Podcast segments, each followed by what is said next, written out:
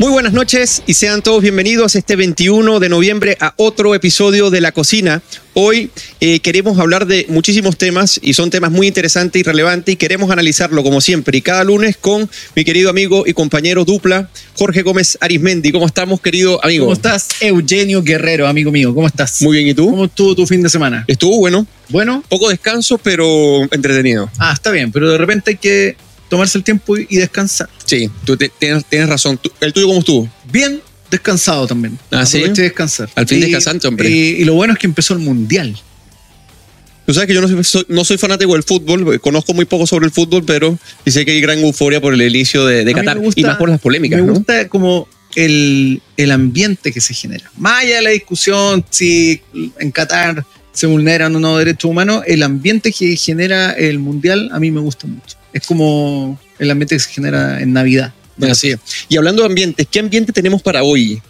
Hoy día yo creo que se nos viene un ambiente bien particular con la invitada que tenemos. Pero de todas maneras. ¿Y a quién tenemos hoy? Tenemos a nuestra directora de Asuntos Públicos, Mara Cedini, que nos acompaña hoy. Tenía ya semanas que no participaba, nos cuesta muchísimo eh, poder precisarla. No, no, mentira. La agenda, la agenda muy ocupada. Siempre, siempre tiene buena disponibilidad. Así que, Mara, ¿cómo estás? Bienvenida. Muy bien, feliz de estar nuevamente con ustedes, feliz de estar en La Cocina, qué tremendo programa, no me lo pierdo nunca. Aunque los tengo que escuchar todo el día, igual me conecto todos los lunes a verlos porque, porque ya la discusión sube a otro nivel. Yo quiero saber por qué Jorge Gómez dice que esto va a estar medio raro porque yo estoy acá. ¿Qué significa eh, eso? No, porque obviamente eh, tienes mayor visibilidad en la televisión y por lo tanto probablemente va a haber más público no, comentando. Pero estaba desaparecida. Acuérdate que estuve viajando aquí con los claro. jefes. Ah, con mayor razón entonces. Claro. Ya se olvidaron de mí. Oye, ¿qué les parece si dándole la bienvenida a nuestros buenos comensales, que los que se van conectando les pedimos que se suscriban a este canal y bueno, vamos a brindar salud, salud George, salud Mara, Mara Cedini, para poder tratar mm. Los temas, los temas de hoy, porque si bien empezamos siempre con una sonrisa, cuando comenzamos a tratar los temas, siempre se hace un poco complicado como digerirlos, ¿no? Y, y más por la deprimido. Claro, y más por la situación que vive Chile hoy en día. Y me gustaría ya iniciar con el plato de entrada. Y lo que tenemos para el plato de entrada, eh, Jorge y Mara, es un tema bastante relevante que me gustaría tocar a detalle con ustedes, a pesar de que es el plato de entrada, y es el tema de cómo ha cambiado la noción o la perspectiva del chileno promedio sobre el terrorismo. Okay. Y hay un dato muy clave que la encuesta Cadem eh, que, eh, publica ayer domingo, y es que eh, con respecto a la percepción, o sea, lo que se considera que es terrorismo, y cuando se, les ha, se le hace la pregunta, ¿cree usted que en la Araucanía hay terrorismo? Resulta que para junio del dos mil diecisiete, apenas el cincuenta y seis por ciento de los chilenos decía que sí. Y resulta que para hoy día, o sea, estamos hablando para noviembre del dos mil veintidós, es el ochenta y dos por ciento. O sea, hay un consenso generalizado de que en la Araucanía hay terrorismo. Y eso, eso es bastante eh, bueno decirlo, porque esto también obliga en cierta medida a las autoridades públicas que se hagan cargo. Cuando tenemos un presidente de la República que dice, bueno, sabemos que en la Araucanía hay actos de carácter terrorista, pero la ley antiterrorista no está en nuestro programa de gobierno y tampoco es prioritario, pero tienes al ochenta y dos por ciento de la ciudadanía opinando que en, el, que en la Araucanía hay terrorismo y que les da pavor ese, precisamente ese terrorismo, las acciones eh, del terrorismo. Me gustaría saber cómo, cómo lo ven ustedes. Jorge, ¿cómo ves tú este dato que es tan impersonal, tan impresionante? A mí me parece que es importante acá el tema de cómo cambia la percepción respecto a hechos que no son nuevos. Porque esto es, esto es importante decirlo. Es decir, acá situaciones no solo de atentados y de atentados de todo tipo, ¿cierto? De quema de camiones, atentados a vivienda, quema de propiedades, una serie de actos delictivos en términos estrictos que incluyen incluso asesinato de personas, no es algo que sea reciente, sino que se viene suscitando hace varios años, digámoslo así. No obstante, acá lo que te refleja la encuesta es que por un lado hay un cambio creciente, a mi parecer, respecto, o un giro, si queremos eh, usar ese concepto, respecto a lo que ocurre en este caso en la Araucanía. Y ahí hay un, hay un giro que es importante, porque lo que probablemente ocurría con anterioridad era que se visualizaba esto, ya sea a la distancia, bajo un cierto sesgo condescendiente. Y a mi parecer lo que hoy día ocurre es que la ciudadanía manifiesta ya no solo un rechazo al acto terrorista, sino además a las vindicaciones que eventualmente se esconden detrás de aquello. Y ese es un cambio que tú lo ves a partir del cuatro de septiembre, es decir, La respuesta a la plurinacionalidad fue el rechazo. Claro. La respuesta a un discurso indigenista fue el rechazo. Y eso eh, prevalece, y por lo tanto todo tipo de acciones criminales, digámoslo así, terroristas, que se cometen, aunque sean en nombre de supuesta justicia con pueblos originarios y bla, bla, bla, hoy día la ciudadanía eso lo ve con malos ojos. Y, y eso es lo que, a mi parecer, en el fondo refleja esta encuesta, y además lo que eventualmente refleja que la gente está esperando que la autoridad cumpla con su deber, no solo como legal, sino con el deber de establecer la paz en el territorio chileno, porque ese es su deber como gobernante. Entonces Así yo es. creo que hay un cambio en ese sentido, y eso me parece que es, es muy bueno. Positivo, claro. Yo creo que también la prensa debería dar, eh, tomar la señal, porque la prensa de alguna u otra forma, indirectamente, también ha sido condescendiente con este tipo de situaciones a lo largo de varios años. Pocos reportajes han hecho, poca investigación han hecho respecto a estos grupos, y más bien, ¿cierto? Van y entrevistan, no sé, entrevistaron a Héctor Jaitula hace un tiempo, poco menos que una, una biografía personal, pero sin abordar la problemática claro. detrás de la violencia, que es lo que está afectando a muchas personas en la zona. Mara, sí. y que también se refieren, en vez de actos terroristas, a violencia rural. Entonces todo lo que ocurre sí. es violencia rural. Lo que pasa es que Exacto. yo creo, yo creo, ahí comparto completamente lo que dice Jorge en ese sentido.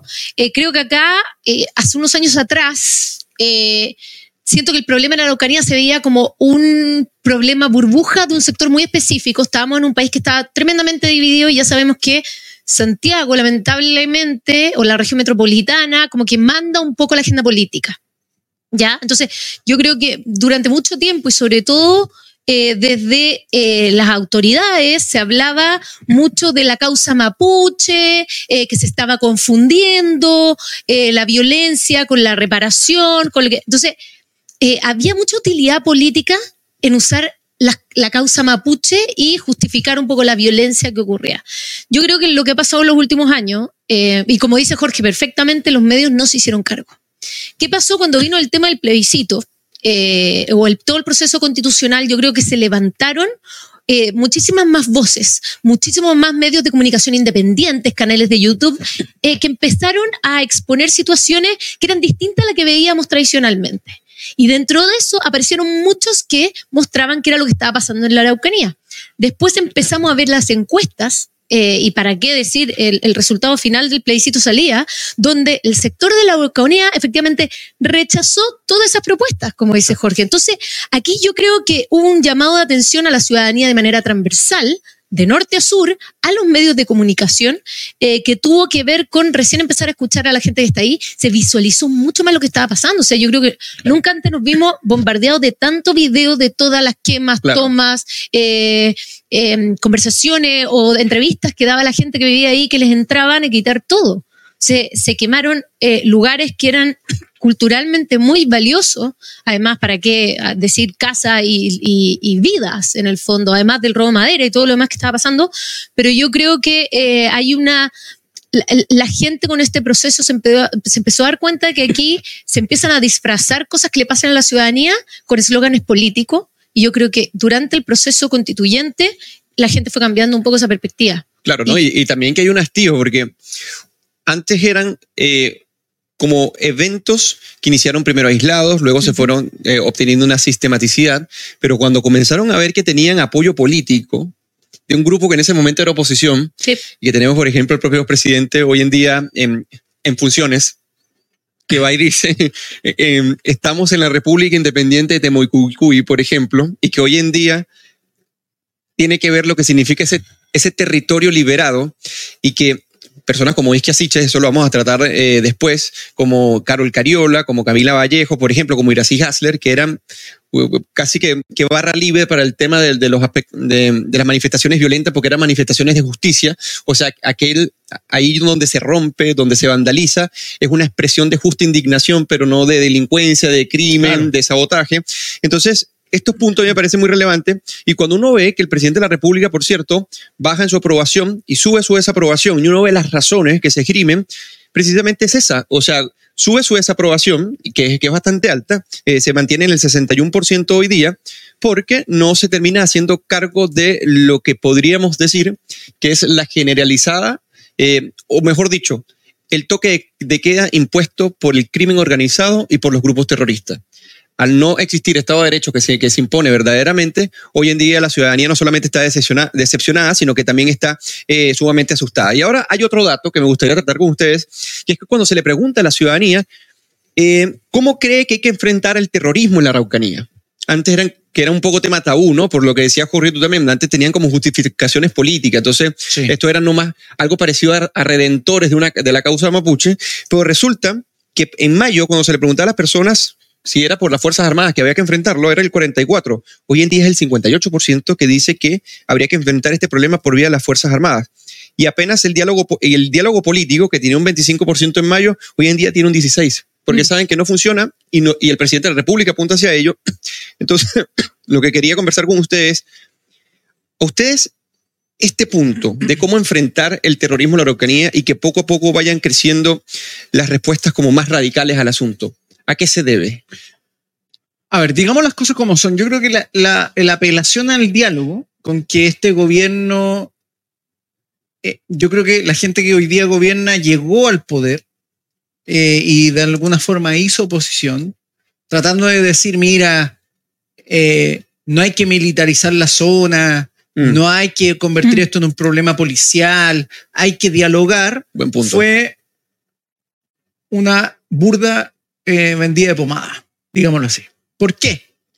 Porque en primer lugar, yo creo que ellos ni siquiera tenían claro con quién dialogar, y yo creo que eso quedó más que en evidencia con la bochornosa visita de la ex ministra, menos mal que ya es ex ministra del Interior, Izkia Siches, ¿cierto? Que hablaba que duró más de lo que debió haber durado, hombre, encima. De todas maneras, además, pero que llegó, yo creo que ya se pasó el rollo, pensó de que le iban a recibir con una especie de ceremonial. Claro, una alfombra roja por ahí.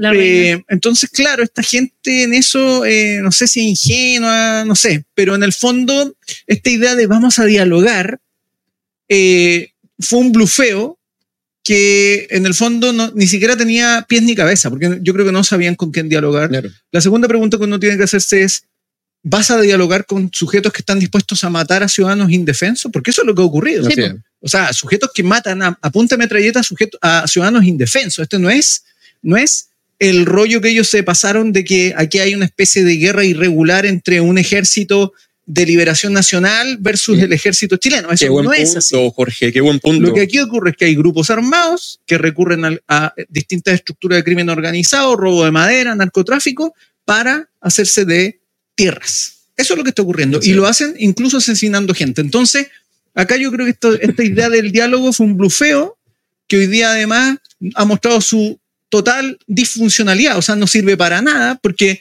tú puedes dialogar con un dirigente mapuche que es pacífico, que probablemente está inserto dentro de la dinámica de la propia sociedad, pero vas a dialogar con sujetos que están dispuestos a matar a trabajadores forestales simplemente porque son trabajadores forestales. ¿Vas a dialogar con ellos? ¿Qué vas a, a transar con ellos? Entonces, a mí me parece que aquí lo que uno va viendo es que también la ciudadanía se va dando cuenta de esta inoperancia, porque esta es una inoperancia de los que hoy día están gobernando. Ese es el tema. Así es. Eh, y en el fondo se ve que la, inopera, la inoperancia es política, eh, en el sentido porque ellos además son, confunden la idea de la política simplemente con, el, con la deliberación. Y obviamente dentro del marco democrático la deliberación es esencial para la política. Pero cuando tú tienes actores particulares usando armamento, recurriendo a la violencia, fuera del marco legal, la deliberación no, no puede estar antes de claro. imponer el orden. Entonces, estos, estos tipos no, todavía no entienden cuál es su rol. Claro, porque, yo creo que la ciudadanía la, se da cuenta de eso. Porque la violencia siempre está a los márgenes de la esfera de la política. Exacto. Cuando hay violencia sí. no hay uso de la palabra. Y si no hay uso de la palabra, sino de la fuerza, se tiene que restablecer el orden para que la política pueda, claro. pueda emerger. Sí, claro. O sea, porque como se dice, como bien se dice, no hay Estado de Derecho. Claro. Entonces, si no hay Estado de Derecho, hay que recuperarlo. O sea, tenemos que partir por ahí. No podemos claro. permitir que ocurra nada de lo que Jorge acaba de decir. Yo creo que acá hay algo importante. Para mí, eh, yo creo que es fundamental que nunca nos olvidemos cómo fueron ellos como oposición.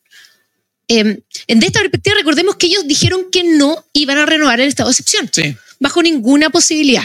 Entonces, ¿qué es lo que yo veo cuando a la semana de gobierno ya se están dando cuenta que no puede ser así? Que lo que veo que yo aquí hay una, un grupo de políticos que son absolutamente inoperantes, ya no hacen la pega y viven de un infantilismo espantoso. ¿Por qué? Porque es ideología. No, en la Araucanía no pasa. Negacionismo, pero nega, claro. ne, negacionismo conveniente. No pasa nada, esto del Estado, eh, que, que, que... empeora las cosas. Sí, que claro. hace todo peor y que los mapuches, los pobres mapuches, los meten a los pobres más encima en un saco de terroristas que no tienen nada que ver. Entonces, bajo todo, esa, esa cosa ideológica bien, bien romántica, sí. eh, llegan al poder. Se sientan en el trono... Y empiezan a llegar los asesores, los técnicos, los expertos a decirle, sí hay, esto pasa, claro. mire, pero y empiezan a recibir lo que realmente está pasando y se ven entre las palas y empiezan, sí, bueno, es que renovamos el estado de excepción, lo cual a mí me parece muy bien. Claro. Pero el problema es que nosotros los ciudadanos tenemos que cuestionarnos que nosotros, por supuesto no nosotros, pero la gran claro. mayoría de los chilenos, le dio a Gabriel Boric y a todo su equipo el poder para que no para que no renovara el estado de excepción en un lugar donde ocurría terrorismo. Entonces, cuestionémonos bien lo que nos están vendiendo, la pomada que nos venden de repente los políticos para ganar votos en torno a ideologías y no a cosas concretas que están pasando. Yo creo que eso es lo más grave que no podemos olvidar. No, ¿Qué es que, lo que está pasando hoy día claro. en, en, en esta como demagogia política eh, cuando se trata de ganar votos a costa de la realidad de lo que están viviendo cientos de ciudadanos, y lo veo también sí. en los temas de seguridad actual. Sí, mira, hay, esto es bien interesante porque eso nos lleva al segundo punto de este plato de entrada, pero antes de eso, fíjense que cuando se le pregunta en la encuesta Cadem a la ciudadanía si ha estado de acuerdo con el estado de excepción en la macrozona sur y su extensión, resulta que en octubre del dos mil veintiuno el cincuenta y cinco por ciento está de acuerdo, en noviembre del dos mil veintidós el ochenta por ciento está de acuerdo, y en desacuerdo, si en, en octubre del dos mil veintiuno el cuarenta y uno por ciento está en desacuerdo, hoy en día el dieciocho por ciento está en desacuerdo. O sea, el tema de la necesidad mm. de, que, de que intervengan las fuerzas públicas, de que mantengan el estado de excepción, de la tranquilidad que frente a los actos terroristas y la, y la inacción del Estado brindan, en este caso, eh, cierta seguridad a los militares en la zona. Y eso, eh, con, car- eh, con características limitadas, solamente es para permitir el libre desplazamiento, pero no para eh, necesariamente atacar a, a las bandas terroristas. Eh, es impresionante cómo ha cambiado la opinión. La opinión cambió sobre el terrorismo, la opinión cambió sobre las fuerzas que intervienen, pero también con respecto a los instrumentos legales, como el Estado de Excepción mm. y su apoyo, ¿no? Ahora Eugenio, pasamos al segundo ahí, punto. Ahí te agregaría algo, porque a propósito de lo que tú mencionas ahí, yo creo que además ocurrió algo que se produjo producto del propio plebiscito, y el resultado del plebiscito, en este caso en la Araucanía, es que se derrumbó, digámoslo así, la idea imaginaria de que en la Araucanía había un, un predominio y una disposición autonomista proindigenista. Claro, eso cuasi separatista. Eso se fue al claro. carajo, porque el resultado del plebiscito mostró que incluso aquellos que eventualmente podrían entrar dentro de las ca- categorizaciones como indígenas, como mapuches, como etcétera, etcétera, e incluso ellos votaron rechazando claro. lo que se proponía. Por lo tanto, esta idea de una región que está conflictuada con el resto de Chile, que está conflictuada con el Estado chileno, que está conflictuada con lo que es Chile, se desplomó el cuatro de septiembre. Y eso, yo creo que la coalición gobernante todavía no toma conciencia completa de aquello. La ciudadanía ya tomó conciencia de aquello, entendió muy claramente esto, y por lo tanto lo que ocurre hoy día es que estos grupos que se arrogan a hablar a nombre de los indígenas, a nombre de los mapuches, han quedado en evidencia como grupos simplemente minoritarios que no representan a nadie más que a sí mismos, y que además se arrogan el uso de la fuerza de forma total y absolutamente ilegítima en el contexto de una democracia y un Estado de Derecho. Y por lo tanto, bajo esa perspectiva, la ciudadanía lo que está esperando es que los que gobiernan se pongan los pantalones y apliquen el Estado de Derecho contra esos grupos minoritarios violentistas. Ya comenzó a molestarse Jorge, así que esperen sí. entonces cuando no. llegue el jugo. Sí, es verdad. Yo quiero, yo quiero agregar ahí un punto súper rápido, y los medios de comunicación. Además, yo creo que es fundamental que el cuatro de septiembre también los medios de comunicación se dieron cuenta que era un tema de preocupación de sí. todo Chile, y ellos no le estaban dando el peso ni la importancia hasta que la encuesta empezaron más o menos a darlo. Sí, no, y cuando comenzaron a hacer los atentados gravísimos. Sí. Ya cuando comenzaron a ver que se salió de control, que ahí eh, hubo una falla muy impresionante en los medios de comunicación, sí. enterarse de la profundidad del problema cuando las consecuencias del problema comenzaron a visorarse o comenzaron a verse. O cuando le dispararon a ellos, porque cuando le disparan claro. a todos los civiles, a nadie le importa, no pero cuando le disparan a un periodista, se pasa una semana hablando de eso. Claro. Fíjense esto. Ah, bueno, por acá saluda Dani Cárcamo. Dice, hola, ¿qué tal? Tengo el libro, tengo el libro de Agustín Laje, La Batalla Cultural. Yo no lo he leído. ¿Tú lo has leído? No, tampoco. Ya. ¿Tú lo has leído? Lo tengo, pero, o sea, he leído parte. ¿Qué tal? No completo. Porque aquí, eh, aquí nos pregunta Dani Cárcamo que qué tal el libro. Ah, bueno, no pregunta, pero eh, no, no lo hemos leído, sino cuando lo lea te daré mi, sí, mis opiniones. Yo creo que eh, él, él tiene su visión muy particular de lo que tiene que ver con la cultura. También está buscando un objetivo específico que tiene que ver con su... con su visión, pero da puntos bien importantes que tienen que ver con, con que, cómo entendemos la cultura, qué es, qué significa una batalla cultural y en el fondo cuáles son las instancias reales de intervencionismo cultural. Yo creo esa parte Agustín Laje la hace más o menos bastante interesante, que yo creo que tenemos una confusión en general de lo que es la cultura y él un poco abre ese abanico para que entendamos las instancias y los actores. Esa parte me pareció interesante. Lo demás también entra un poco lo que es como su, su proyecto ya. de visión. Muchas gracias, Mara Cedini. Y su por proyecto acá, hegemónico. Mira, por, por acá, Julián Alejandro dice, solo queremos trabajar y vivir tranquilos. Y Cristian Fuensalida dice, buenas tardes, muchachos, ¿qué opinan de la lista negra del P C en Chile? Ay, Dios mío. Ay, Dios Mara mío. Tiene mucho que decir con, esa, eh, con respecto a esa lista, así que la vamos a abordar en algún minuto. Vamos a pasar al plato de fondo, que se nos fue un largo plato de entrada, pero yo quiero, a mí me gustaría partir este plato de fondo con un dato muy importante que se estuvo debatiendo en las redes sociales respecto a eh, la encuesta Criteria. La encuesta Criteria hace la siguiente pregunta y la respuesta, bueno, eh, eh, no sé si polémica, pero podemos darle una lectura de, de ello, ¿no? Dice, la mayoría de la gente considera que la libertad y la seguridad son importantes, pero si tuviese que elegir entre ellas, ¿cuál considera más importantes? Y resulta que el sesenta y ocho por ciento consideró más importante la seguridad y el treinta y dos por ciento la libertad. Ahí eh, nuestro estimadísimo Cristian nos pone el gráfico, ¿no? Pero cuando se va, o sea, cuando se desglosa un poco la temática, ¿no? Eh, de, fíjense acá el planteamiento. Suponga que el país se enfrenta a una situación de violencia y delincuencia generalizada, como hoy en día estamos.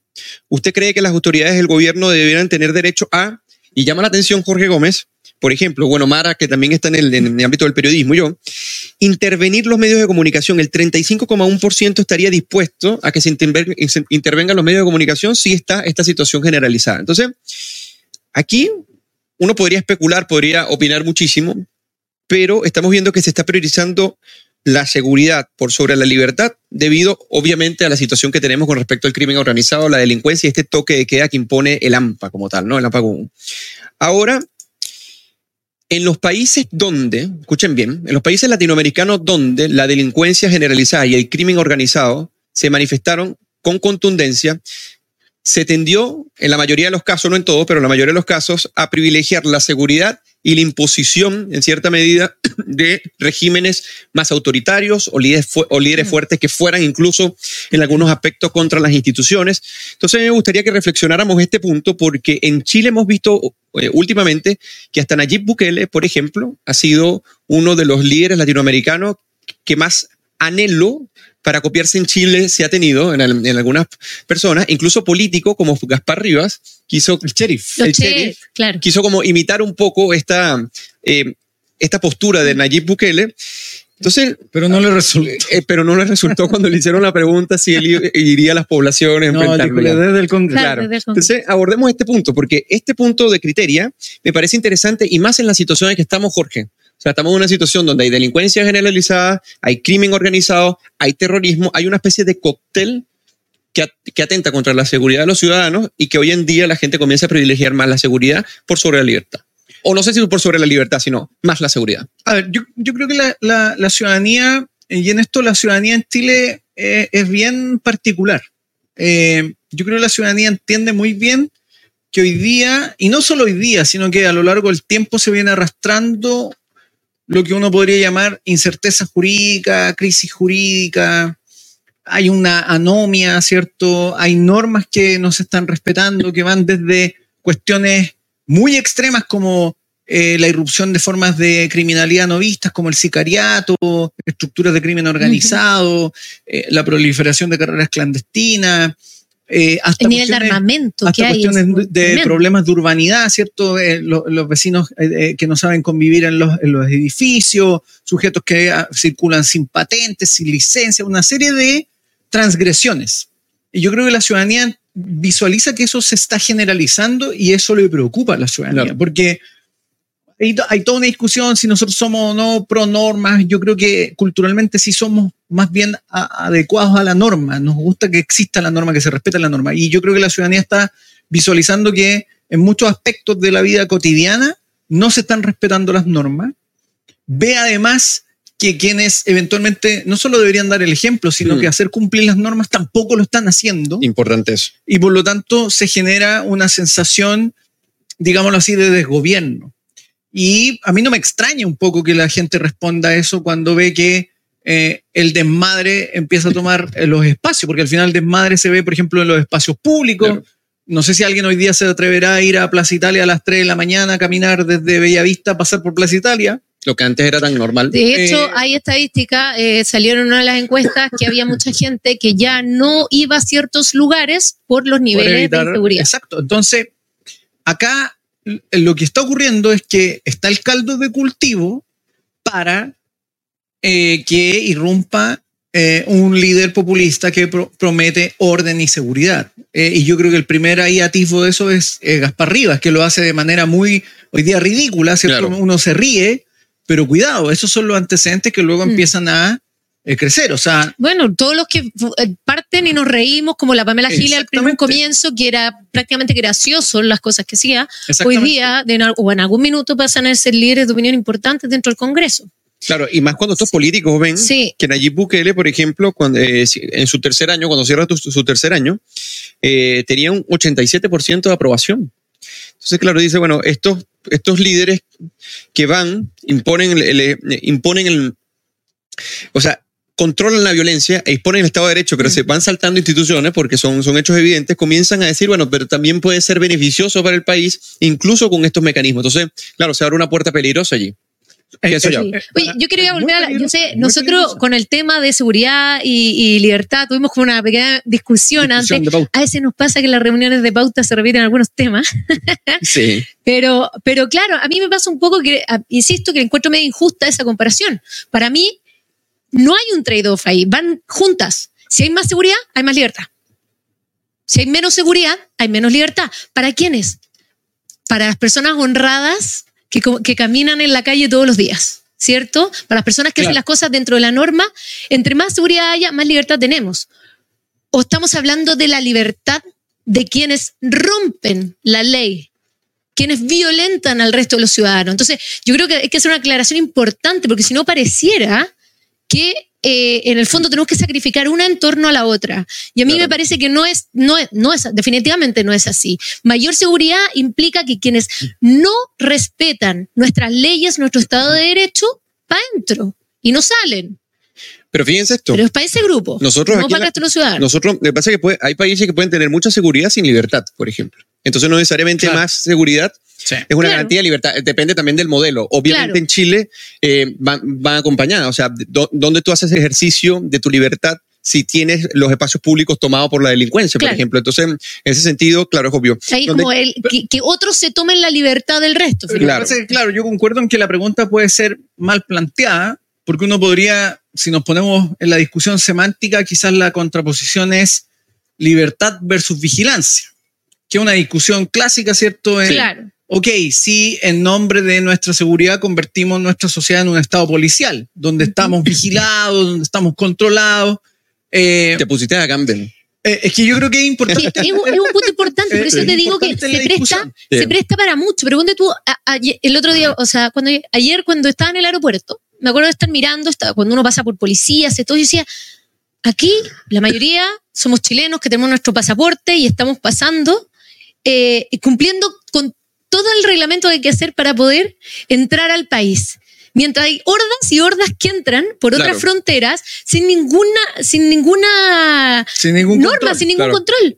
Entonces tú decís como, aquí hay algo mal, ¿cachai? Insisto, muchas veces sí. las personas comunes y corrientes honradas estamos pagando el pato por los que están haciendo las cosas fuera del marco de la ley. Entonces, eso es lo que a mí más me preocupa con el tema de seguridad, que sigamos, y, y lo he escuchado mucho de este gobierno, que sigamos tratando de imponerle más reglas a la ciudadanía y no al delincuente, cuando hablaron, por ejemplo, del, del control de armas. Claro. O sea, de que la, la gente que tenía un arma y que está inscrita, que cumple con todas las normas, tiene que devolver su arma creyendo que vaya a desarmar a los malos Claro, o sea, la lógica, entonces esas son las lógicas que a mí se me cruzan las, las sanciones con para este concepto de seguridad, libertad, porque yo creo que está mal explicado y se puede prestar para, para que ciertos gobiernos tomen iniciativas que digan entonces menos libertad, más control, eh, en voz de la seguridad. Bueno, es bueno, lo que pero, dice Eugenio, ojo, claro. es lo que dice Eugenio. Ahora, yo creo que la señal de la ciudadanía en este punto no es ese. No, claro. no está... Está el riesgo, pero no es ese. Lo que está planteando, yo creo, a mi parecer, la ciudadanía, porque obviamente la pregunta se presta mucha interpretación,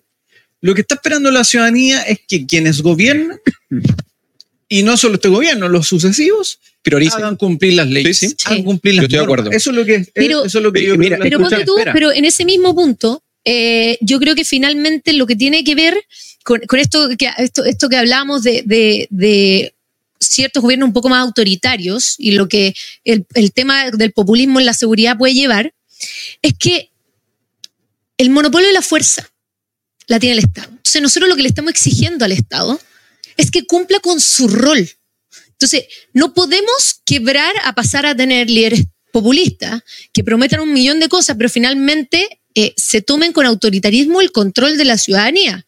Lo que tiene que pasar es que el Estado tiene que cumplir Claro. Con su, es que esa es la con ventaja, su rol, es que, es con el la... rol que nosotros como ciudadanos a nivel constitucional le entregamos. Es que por eso punto, hay que tener cuidado eso... con todos los permisos que uno le pone, les da al Estado dentro de la Constitución. Por eso ahí está el riesgo, es que este es el riesgo, porque cuando en una sociedad se produce anomia, cuando las normas no son cumplidas, y esto la historia lo demuestra, uh-huh. lo que tiende a ocurrir es que los pueblos terminan pidiendo un tirano. Claro. El claro. riesgo, obviamente... Nadie va a querer un tirano, porque un tirano no se sabe. Pero a lo, quién va a lo, lo podrían considerar el mal menor. Eh, eh, el tirano puede ser un, un tirano izquierdo, un, un tirano derecha, da lo mismo, Así es un tirano igual. Uh-huh. El problema, eh, eh, por eso es importante en este contexto que impere el, el gobierno de la ley. Así es. Ese es el punto, porque el tirano gobierna bajo su arbitrariedad, ¿Qué? no respeta las leyes. El y gobierno el de la ley es que no de los hombres. Cuando claro. las normas no son respetadas por los que gobiernan, por los ciudadanos, las normas no van a ser respetadas por el tirano. Entonces, hoy día lo que yo creo que la ciudadanía está reclamando para sus autoridades y sus representantes es que hagan cumplir las leyes y hagan cumplir el Estado sí, de Derecho. No inclu- y el Estado de Derecho claro. implica normas, pero también el uso de la fuerza dentro del marco normativo que permite sí, las leyes. Mira, y, y, el, y el Poder Judicial también cumpliendo su rol. Todo el, todo el cumplimiento de las sí. normas es, es, no es solo el Ejecutivo. Uh-huh. El, el cumplimiento de normas es que el Poder Judicial funcione, que los legisladores funcionen. O sea, los legisladores también dejan mucho que desear en el propio cumplimiento claro, de las normas. Es decir, la forma en que elegir. No, y en la urgencia de las necesidades actuales. O sea, cuando vemos los problemas actuales, o sea, hace diez, quince, veinte años no nos estamos enfrentando a este nivel de terrorismo, a este nivel de violencia, a este nivel de inmigración.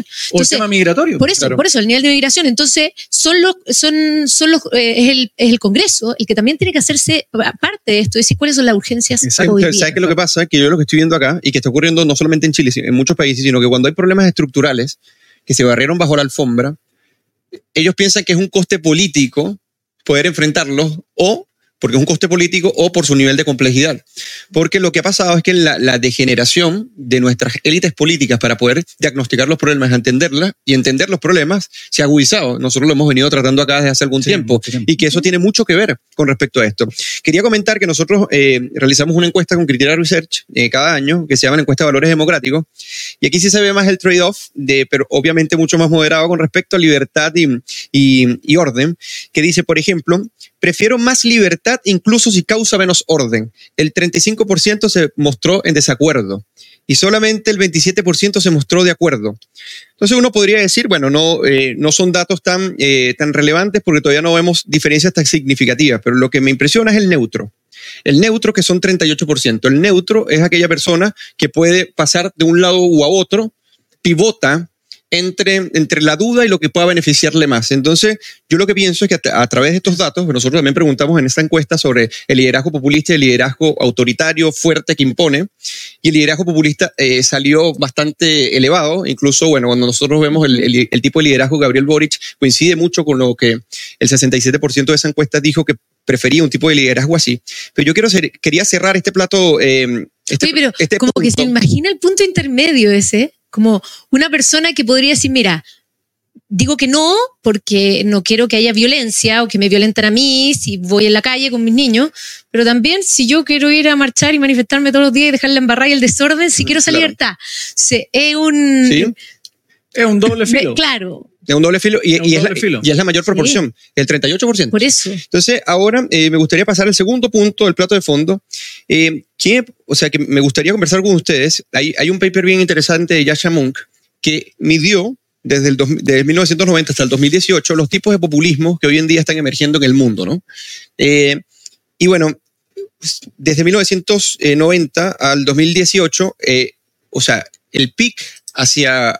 hacia los liderazgos populistas aumentó de manera significativa, pero cuando lo desagrega y dice el tipo, el, el populismo cultural, que son los populismos más tradicionales, de, que son más de derecha, que van con estas olas, eh, más con esta visión antimigración, más seguridad por, por encima de las libertades, con respecto al, so, al, al populismo socialista y al típico populismo anti-establishment, se están disparando las, las tendencias, lo que llaman el populismo cultural, ¿no? Aquellos que dicen, bueno, existe un pueblo homogéneo, de una élite corrupta que está en contra de ese pueblo y que la única manera de poder solucionar el problema político que, que, que la élite genera es que llegue un líder fuerte y que imponga ese orden cultural homogéneo, ¿no?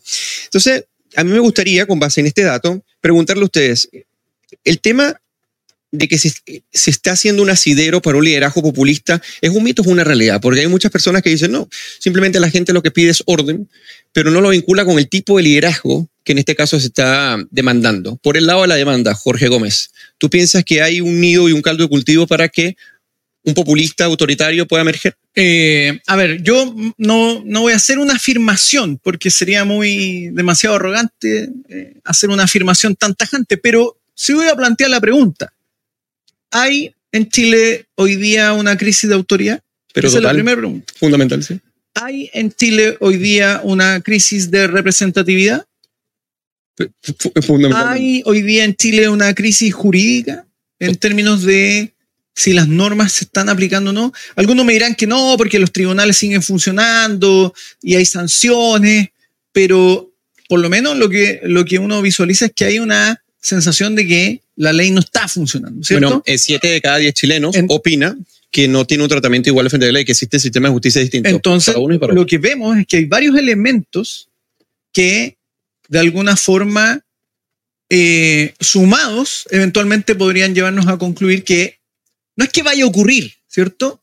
Pero es, hay varias condiciones que están instaladas para el surgimiento de un liderazgo populista de cualquier corte, porque este es el, el punto. Sí, eh, el punto, claro. Y ahí yo discrepo de, de, de, de ciertas posturas que plantean, no, mira, es que nosotros tenemos que levantar nuestro populista, nuestro propio populismo. Eh, eso es absurdo, porque claro, en el fondo el populista de por sí en su naturaleza va a terminar rompiendo las normas, porque funciona bajo una lógica más bien, digámoslo así, demagógica. Entonces, claro, presumir que nuestro populista o el populista que nosotros levantamos va a funcionar de manera adecuada y va a permitir que esta sociedad opere bajo un estándar eh, de Estado de Derecho, eh, un sistema democrático representativo y liberal, es, es absurdo. Y claro, entonces el problema es que están eh, varios de los ingredientes ahí, claro, latentes para eh, abrir el paso a, a este tipo de fenómenos, y por lo tanto es responsabilidad de las clases políticas y también de los ciudadanos estar atentos para evitar ese auge. Oye, tocas decir un punto muy importante. Yo quiero agregar otro para que cerremos este plato de fondo y pasar al jugo de la semana. ¿Yo? Que sí, que es, que, censuró, que es lo siguiente. ¿Te censuró Eugenio? No, eh, escuchen esto. Por Dios, Eugenio. El tema es el siguiente, con respecto al populismo. El po- cuando se dice, bueno, nosotros deberíamos crear nuestro propio populismo. El populismo tiene una característica que es su condición necesaria y suficiente. El populismo es antipluralista, porque exacto, el populismo homogeneiza bajo uh-huh. una noción de pueblo que precisamente coincide con la construcción que tenga esa organización y el líder. Basta que no coincidas con esa noción homogénea de pueblo para que seas considerado o, o un antipueblo o enemigo de la causa. Y ese es el problema de enarbolar por posturas populistas como forma de articulación política para dar una solución liberal o del sector. Entonces, el punto que tú haces me parece eh, muy importante. Yo sé que hacemos como un inciso teórico, pero es importante para ir quitando ese mito de la posibilidad del populismo liberal eh, que, claro, que llaman por ello. Sí. Yo creo vale. que, o sea, yo respondiendo a tus preguntas, yo creo que efectivamente hay una crisis jurídica porque hemos visto eh, también eh, resultados de juicios que no no calzan con la ley y que se está basando demasiado en la interpretación política de los jueces, sobre todo cuando vimos los resultados del tema del estallido. Claro. Puede ser que alguien haya habido una justificación para no eh, eh, implantarle la ley cuando quema un metro, cuando me quema una iglesia, cuando quema claro. un paradero de bus. O sea, eso es, no se puede hacer, pero vimos que hay subjetividad en esos temas. Crisis de autoridad de todas maneras hay. Tenemos los últimos dos gobiernos con las peores aprobaciones que hemos tenido. Y crisis de representatividad hoy día con la cantidad de partidos que tenemos claro. y partidos que se han dividido precisamente porque se dividieron por el tema plebiscitario, está diciendo que hay una falta de representatividad, o sea, la gente se está dividiendo en claro. nuevos partidos también. Entonces, yo creo que esa crisis sí puede ser eh, eh, el estar sembrando posible populismo más adelante, que lo que haga es tratar de unificar claro. todas esas pequeñas tendencias. Ahora, no nos olvidemos sí. también que el populismo salta no solo en las crisis, sino que en los, en, el, en los momentos buenos de los países. En general, la estabilidad viene en los puntos intermedios, cuando los países más o menos están saliendo claro. de las cosas. Pero eh, los populistas también vienen cuando los países están súper bien creciendo y siempre aparece alguien diciendo todo esto ha estado siempre mal. Claro. Que también nos pasa, pasa que a nosotros. La, claro, lo pasé la mayoría, claro, normalmente toma, toma, to, to, toma como excusa la, las crisis. Fíjate, mira, por acá, este con miel dice, saludos chicos, qué buen programa, como siempre cada lunes, seca Mara, te saluda Té con miel. Y por acá, saludos desde Conce, dice Carolina Rosas, te saludamos también.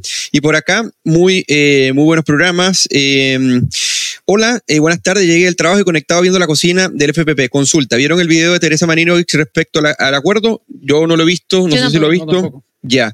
Entonces, libertad y seguridad. Mira, este comentario va con respecto a lo que decía Mara. Libertad y seguridad no son cosas que se puedan comparar opuestamente. Ambas apuntan a desafíos que deben ir de la mano. Claro, eso cuando hablamos de una democracia liberal, liberal propiamente claro. dicha.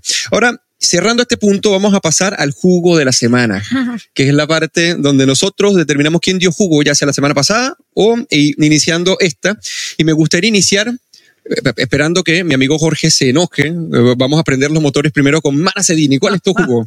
Mi jugo de la semana es para Atria, de una entrevista en La Tercera este domingo, donde dijo dos cosas que eh, la verdad son un tremendo jugo. La primera fue que él sentía que no tenía responsabilidad en que hubiese ganado el rechazo, Dios mío, lo cual me parece delirante, porque finalmente él era uno de los líderes Eh, del cambio constitucional y no supo llevar a cabo ese liderazgo, lo cual eh, me parece realmente vergonzoso. Y, y segundo, que seguimos con esta este imaginativo de que la ciudadanía es tonta o no entendió. Dijo Atria que él creía que el rechazo había ganado solo por el show de la constituyente y no por el texto en sí. Seguimos con este negacionismo conveniente, creyendo que las personas realmente no votaron por un texto que no les parecía que correspondía. Señora Atria, por favor, jugo, jugo, más respeto. Despierte. Ajá, Jorge, te compitieron el jugo. Ahora vamos con el jugo. Me de... lo quería robar. Jorge, es cierto, robar, eso es muy eh, cierto. Mara me hizo molestar porque me robó el jugo. Okay. Y ahora vamos con el jugo de Jorge Gómez Arismendi. ¿Con qué nos va a sorprender no, hoy? Yo, bueno, voy a seguir un poco en el tema que estábamos hablando, porque de hecho uno de los problemas que ocurre con el tema de la crisis jurídica o la inseguridad o la crisis del Estado de Derecho tiene que ver con un problema muy clave que hoy día es visible en Chile, que tiene que ver con la autoridad que se niega a cumplir las normas o a hacer cumplir las leyes que están escritas. Ya el gobierno la semana pasada dijo que no iban a aplicar la ley antiterrorista para aplicársela a terroristas, porque son terroristas quienes están actuando hoy día en la Araucanía. Pero, por ejemplo, lo mismo ocurre con las declaraciones de Carolina Toá respecto a la ley Aula Segura. Y, y voy a mencionar mi jugo, que es la alcaldesa Iraci Hassler, del Partido Comunista, alcaldesa Santiago, quien ahora dice que ella no se opone a la aplicación de la ley Aula Segura. Ella dice que jamás se ha puesto, y resulta que cuando era concejala y era opositora al antiguo alcalde, consideró que Aula Segura era una ley represiva, que desconfiguraba el movimiento estudiantil y una serie de cosas. Y además tuvo el descaro ayer en Tolerancia Cero, en un programa periodístico, de mentir abiertamente en, tele, en, en televisión abierta, diciendo que ella jamás se había opuesto a esto. Y resulta que en su propio programa, como candidata a alcaldesa, planteaba que ella se iba a oponer mediante distintas formas, obviamente, a la aplicación de la ley Aula Segura. Y vemos lo que ocurre hoy día en Santiago, donde el Instituto Nacional, que antes era, ¿cierto?, la, la llama que ilumina la República, se ha convertido en simplemente una hoguera de salvajes que están dispuestos incluso a quemar a sus profesores. Así que mi jugo esta semana es usted, Iraci Hassler, porque ha dado jugo con aula segura y también siguen dando jugo el gobierno al no querer aplicar las normas. La vocera de la Suprema, Ángela Vivanco, dijo que eso era problemático. ¿Por qué? Porque ustedes tienen deberes de aplicar las leyes. No, las leyes no están sujetas a su capricho. Entiendan eso de una vez por, de una vez por todas.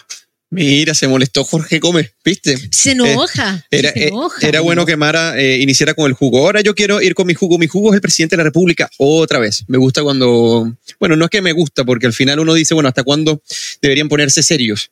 Pero me gusta eh, pegarle, en este caso, a Boric con los comentarios, porque resulta que en el viaje que hace al exterior eh, Gabriel Boric apoya que eh, el, el gobierno chino, en este caso la dictadura china, ingrese al T P P once ya como parte miembro en unanimidad con todas los, los, las personas que suscriben este tratado.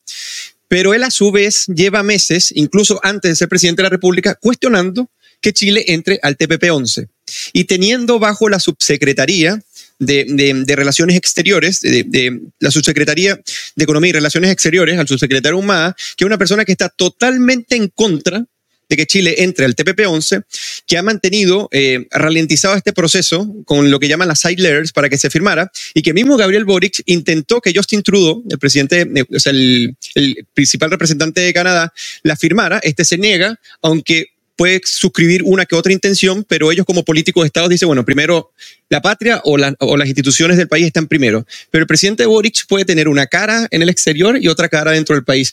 Puede incluso ir en contra de lo que dice su principal subsecretario con respecto a estos asuntos, pero con tal de dar una postura que es totalmente contradictoria a cuando llega a Chile y comienza a ralentizar este proceso. A pesar de que dice que Chile a finales de este año, principio del siguiente, entraría al T P P once, lo que dice con respecto a China no se condice con la o sea, no se condice con lo que ha venido manifestando desde antes de ser presidente y estando siendo presidente. Así que mi jugo es Gabriel Boric y lo que pedimos es, es seriedad, mantener un solo norte, y si Chile debe entrar al T P P once porque beneficia a su comercio, porque los hace abrirse muchísimo más al mundo, porque el proceso de globalización lo necesita para seguir creciendo, entonces tiene que, en este caso, suscribirlo y ratificarlo. Así que Gabriel Boric es el jugo de esta semana. Eugenio, le dejaste tarea complicada al gobierno de Gabriel Habla, Boric. Hablando, estar enojado. Y al subsecretario, se puso rojo. Se enojó. No, se puso rojo. Que cualquiera, po, Boric, sí. Poner rojo a cualquiera, pues si hay jugo toda la semana, no hay material de sobra. No, la denuncia de Paz Zárate respecto sí. al subsecretario Ahumada, que eventualmente habría borrado varios documentos relativos al T P P once eh, a lo largo de varios años. Es una acusación muy grave, así que yo creo sí. que tienen difícil la tarea si es que sí. tienen sí. que recuperar todos los archivos, si es que Ahumada los borró efectivamente como denuncia Paz Zárate. Buen punto, buen punto. Y ahora cerramos este programa con el bajativo.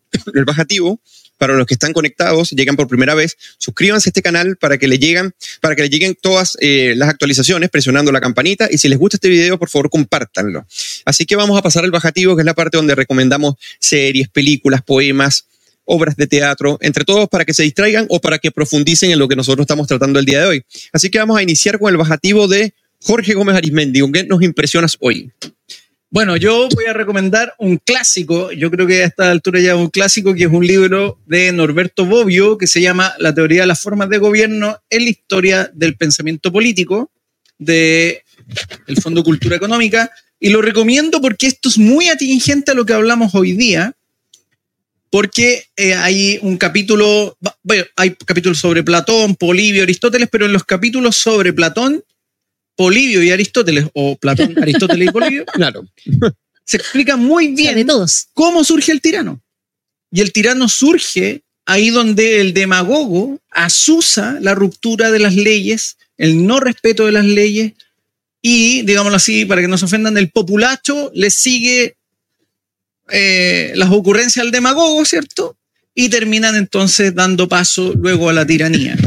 Eh, es un libro muy interesante donde hace referencia a estos autores clásicos y explica muy bien aquí, Bobbio, cómo un Estado democrático de, devorado por una ardiente sed de libertad termina yendo contra la libertad y abriendo el paso a el tirano eh, al romper con todo tipo de normas y marcos de respeto. Así que lo recomiendo, ojalá lo puedan comprar y lo lean con detenimiento porque es un gran libro de Norberto Bobbio. Muchas gracias, profesor Jorge. Tremenda recomendación con ese clásico de Norberto Bobbio, teórico italiano, eh, muy profundo. Así que ahora vamos con Mara Cedini. ¿Qué nos vas a recomendar hoy? Yo hoy día, como vengo llegando a Nueva York, voy a romper un poquito y les voy a recomendar una obra de teatro musical. ¿Alguna vez habían recomendado un teatro musical? Eh, no. Mira, nos vamos con novedades. Juan Lago, Juan Lago. No, ah, mentira. Sí, claro, cantó y bailó también Juan Lago.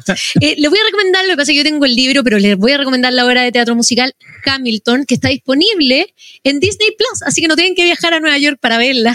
Claro, está disponible en Disney Plus. Y es la historia de Alexander Hamilton, quien escribió la Constitución de Estados Unidos, una Constitución que ya tiene más de doscientos años y aún sigue vigente. Y además eh, es una historia bastante entretenida, no les voy a dar ningún spoiler, pero finalmente eh, es este... este persona que viene de, de, de, de una realidad un poquito más humilde a la, a la, a la élite política de esa época y llega gracias a su inteligencia y a su ímpetu a las más altas esferas, es la mano derecha de, de, de Washington y finalmente, eh, además de ser eh, ministro de Tesorería, termina siendo quien redacta la Constitución. Es una historia muy bonita, eh, es el dramaturgo, eh, compositor y liricista Luis Manuel Miranda, eh, un hombre de mezcla latina y americana, eh, que es un gran compositor, él fue además protagonista, hizo Hamilton, así que se las recomiendo, es preciosa y van a poder saber mucho más sobre la historia americana y su constitución. Tremendo. Muy buena recomendación. Una, una gran obra, yo también la recomiendo, pero muchísimo. Nosotros, por cierto, la, recomend- la comentamos en La Tribu, con Ricardo Neumann. Así que si quieren, después de ver el, el, la obra, ver una, un análisis filosófico, político, histórico, así que les recomendamos ese capítulo de La Tribu en nuestro podcast en Sonido Libre. Ahora voy yo con mi bajativo, que es un libro sobre los temas que nos, hoy día nos convocan, uno de ellos que es el populismo. Y eh, voy a recomendar a Chantal del Sol con Populismos, una defensa de lo indefendible. Este es un libro de una teórica política francesa, filósofa también, que eh, me parece que describe de manera eh, muy profunda y tomando en cuenta los clásicos, incluso para ella, el nacimiento del populista no necesariamente es el siglo diecinueve, sino que es el, es el demagogo de la antigüedad. Y cuenta un poco cómo es su mutación hasta hoy en día en tiempos modernos y contemporáneos.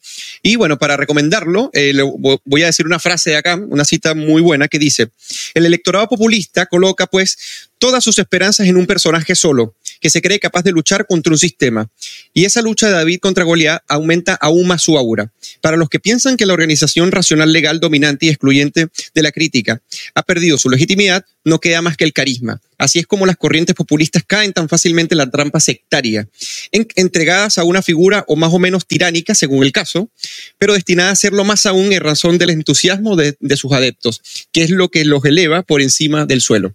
Justo lo que tú comentabas. Así que este libro, muy recomendado, Chantal del Sol, Populismo, una defensa de lo indefendible, es un libro corto, pero muy profundo, así que no se lo pierdan. Y con esto hemos llegado al final de nuestro programa, agradeciéndole a todos nuestros buenos comensales que se conectaron hoy a comentar cada una de las cosas, agradecerte, Mara, y feliz. Respecto al tema de la lista negra del P C, por ahí se, uh, se dice, por ahí se está comentando. Estoy, estoy peleándome el podio. Exactamente. Que Mara Cedini, se dice por ahí, todavía no, no sé si será Si se pudo constatar, no si sé, es cierto no, o no. No hay nada oficializado, pero dentro de lo que sabemos, eh, eso. ¿Estás en la lista negra eh, del P C? Nada, si es que es verdad, es tremendo que haya, haya personas que hagan listas negras y traten de censurar a la gente. Por eso hay que tener cuidado cuando se proponen eh, todos estos sistemas de control de medios, porque la libertad en la información es tremendamente relevante. Necesitamos que ex- exista diversidad de medios, eh, diversidad de líneas editoriales que nos permitan a nosotros como ciudadanos escuchar diferentes opciones. Entonces, por eso es tan importante que exista esa libertad y siempre tenemos que pelear por esa libertad y estar censurando gente y poniendo lista negra, que espero que no sea verdad, porque si es verdad es tremendo y no podemos estar viviendo esto en Chile. Eso. Muchísimas gracias, Jorge Gómez. Así que a apoyar proyectos como La Cocina, así que si hay auspiciadores, ya saben. Bienvenidos sean. Hasta, un, hasta el próximo lunes, nos gracias, vemos cuídense. Y gracias a todos nuestros buenos comensales que se conectaron hoy en La Cocina.